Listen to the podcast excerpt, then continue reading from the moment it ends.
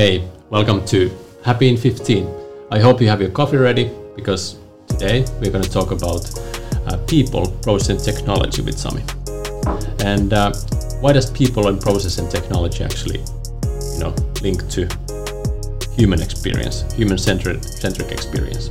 Well, let's start from thinking about actually the, the reason why, you know, there's this broken telephone why end users are really misunderstood. If we start from the people part, like why they might be misunderstood, why people are focusing too much on technology and, and uh, processes. Do you want to tell the story? Yeah, I can, I can, I can talk about this. So you all remember that from your childhood that came that you whispered something into somebody's ears and it went through and through, and then finally the message was totally different. But that is the typical way how we in IT are working in enterprises when it comes to internal, internal IT and whatever area in there yes, you might do some surveys and you might interview some people, but in, in overall, quite often situation is that that message comes from individuals to their managers and their directors, then the, even CIO and, and or the different kind of IT directors and so on, until it gets to those people who really are developing services. There, the message has changed, and now it's about the, those people between what might might be driving their own agenda in something, and the message to the partners and overall it's totally different than the expectation for those end users. So this really is a problem. Is this really is the way how you work? And and in here, I'm not talking about only about the service management area. Yeah. It is, I would say, even worse when it comes to developing applications. So if you are not really doing it for the end users, you most likely are just delivering something and that doesn't have value. Yeah. And I guess when you start from the tech, you kind of come to these like ideas that hey, we got this new technology. There's a there's a chatbot in it or there's this something yeah. that we can automate or just because the technology allows you to do it doesn't mean that it's solving a problem that the end users actually are having. Yeah, and, and we can talk about that later on today yeah. about portals yeah. and, and the experience with portals yeah. and why that is lacking maybe. Exactly.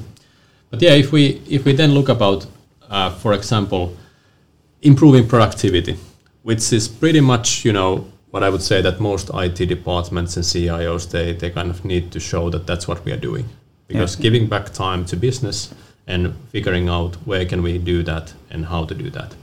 So if you would start from the technology stack, you would think about okay, what about the laptops? You know, we can make this machine boot boot up in you know not five minutes but in three minutes. You know, it's it's certainly improvement. But did it have any impact on the productivity? At least what I do is that you know, well, I have a Mac M1. I'm not doing anything. I just open it and it's there. But let's. When I was working in a in a large corporation, I had my my PC with all the encryption and stuff. You know, I press the power button. I'll go and get a coffee. Yeah. I'll come back. I wasted no time because I knew as a human that it will take time. So I used that time for getting my coffee. I didn't do it the other way around. So people learn and they kind of get over that. Yeah. But productivity wise, you know, it didn't impact me anyway. You know, even this this Apple M1 Mac doesn't impact my productivity when it wakes up instantly. Mm. It's you're anyway going to get your coffee. yeah, yeah, exactly. But then, what about the processes? I mean, that has been then the kind of the process improvement movement in a way that you know mm. all this process management and process optimization and all that. But if you save some time from some process does it impact? How much does it impact the end user? Yeah, and in process development, I think the one key thing which is, on the other hand, it's a strength, but it's a weakness at the same time that you you optimize the processes and you have as least processes as you can. Yeah.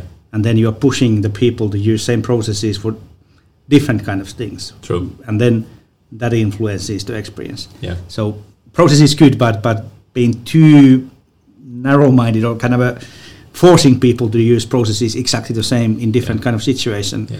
it's not a good thing yeah and i think it probably does this process many times they might impact the it department's productivity exactly but yeah. when you're talking about giving time back to business you know it might not be correlating on, on that side then uh, but then what if you would hear from the from the people who are actually working there let's say that you're a bank and you know you have all your bankers and the office workers and the, the financial people and they say that you know i waste one hour every month on this thing if you would fix that thing would that impact productivity for, for sure it would and then of course, that would maybe mean that you develop the processes, or even some cases you develop the technology or change the technology. But then it would have value because Yes. you started from that pain point. Okay, one hour per month, not critical one maybe because Yeah. there might be more critical ones, but Yeah. that is something you understand from the end users that what is the most critical for certain roles. Yeah, yeah, and then of course you know you multiply it with the ten thousand or twenty thousand employees you have, so it is an amount anyway. So True. and and something like if you communicate, then think about the communication that your your IT management team or your CIO needs to have with the business people, with the business stakeholders. Is it that yeah we optimized our processes, but still people are complaining, or we actually listen to the people? They said that this is thing, and now we have fixed it. Yeah. yeah. So which conversation would mean that hey guys, you are doing great job, and uh, thanks for IT, I was able to you know do my things fast. And I think if, if you start from the people, the communication, cooperation, focus is so much easier together with your business users. Yeah, If you try to push them new technology, and if you even use that word push, Yeah. you already notice that you are doing something yeah, a bit weird. yeah. And actually, for the communication part, because many times it's about communicating. How do you communicate IT changes? But if you know what the problem has been, you can communicate it a way that this actually, you know, as you have given us this all this feedback, this changes the things that you have changed. And I see customers using this, you know, you said we did type of communication back to the back to the end So you're not communicating, we are changing this technology this technology, but you're communicating, we are fixing this issue yes, and doing that by doing this exactly. change of technology. Exactly. Yeah. So also, I think another aspect from it is like like why do we say that you kind of need to start from here? Is that most likely there are the processes and technologies responsible of the experience, but you know if you start from the bottom layer, you don't really know where you're going to go. It's kind of you know I had this example that my, my daughter was making this labyrinth thing in the drawing things, and there's like four things where you can go in, and then you get to the in the center. And she was like, if I just start from the center, I can see where I go get out. Yeah. so kind of the same way that that uh, you know if we say that hey the end users in the UK waste most of their time on CRM issues from home offices, we can pretty much rule out let's say 80% of the processes that affect Yeah. that thing, and then we can understand okay it's the CRM and it's the VPN. What is the combination there that doesn't really work? Or what if we actually get rid of the VPN and have a two-factor authentication so that you use your actually your cloud CRM directly from the mm. cloud, not through your VPN.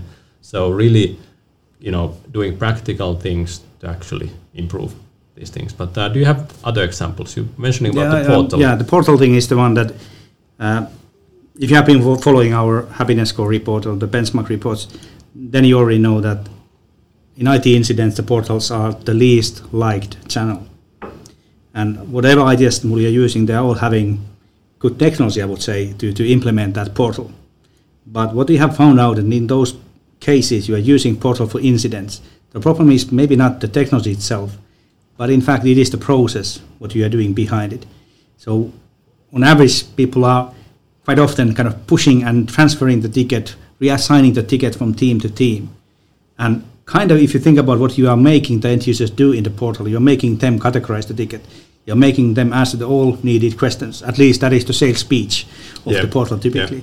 But then there are more reassignments on average after portal than there is after email coming in. Yeah. So something really is wrong. So you kind of uh, you did implement the technology, Yeah. but you didn't implement the process supporting that experience to the end users. Exactly. So at least taking the easiest one directly or kind of hardest one, depending on how you want to work. Yeah. But but really trying to get those to the people who can resolve them fast Yeah. and easily. But maybe uh, what maybe challenge you, Pasi, this Okay. time to kind of make it a bit even more practical. Yeah. So let, let's go to our product then, Yeah. and and let's take uh, this time a laptops. Yeah. And maybe to explain somebody who hasn't seen HappySignals, so this really is real-time experience data coming Yeah. from the end users all the time, and it's combined to operational data.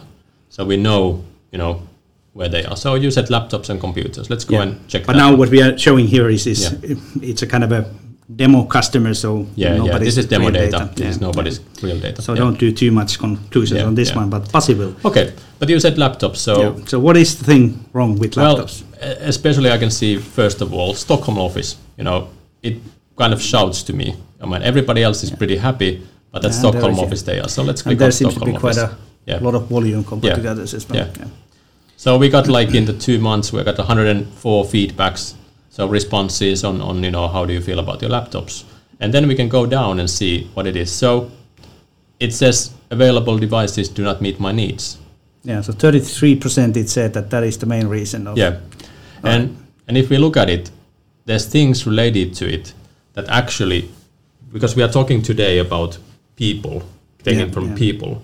If if we would be measuring the laptop with the with some hardware, it would it couldn't say that, for example, the second comment that, you know, this person has a, you know, you have spec too small lap hard drive for this person. Yeah. It would just say that, yeah, okay, the hard drive is full, let's empty it. And it would do it like every month and say everything is fine now because it's emptied.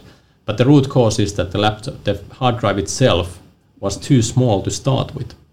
So yeah, Yeah. and yeah, And I think now I notice if you look at the neutral part there, yeah, changing my device. So I think in this case, Yeah. there really might be a process, rule and process problem when it comes to laptops. yeah, And, and both of those are things that wouldn't be really kind of a measuring, yeah. maybe measuring the process, you might get part of that, but not Yeah. really even that, because Yeah. you will then focus on did we deliver the Yeah. laptop in, in one week from the order?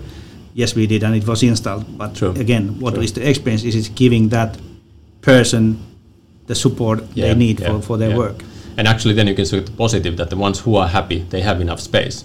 So it kind of tells it from all these different sides. Yeah. So now you got the signal. So, okay, maybe the process is like how to change the device. How do we actually make sure that the devices are up to spec to what our employees are doing? Because it depends on your role.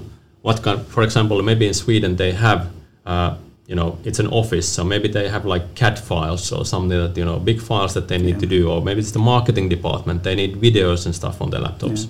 So that's why in, in this case, yeah. if, if this would be a real case, I would kind of recommend customers now to use that factor Yeah. of, of too small hard drive yeah, as a search to our product and then see Yeah.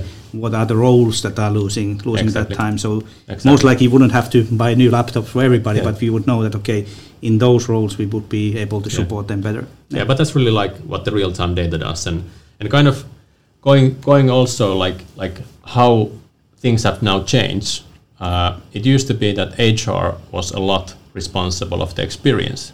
But now when people are working so much from home understanding for example the experience you have for remote working it is is have a, has a huge impact on that one. So kind of where we see like why the people part uh, it also brings it closer to hr and I mean, if you're an HR person watching this, then this is maybe what you would need to be discussing with your IT department. That why not give a focus to the people that are using your, your services? Yeah.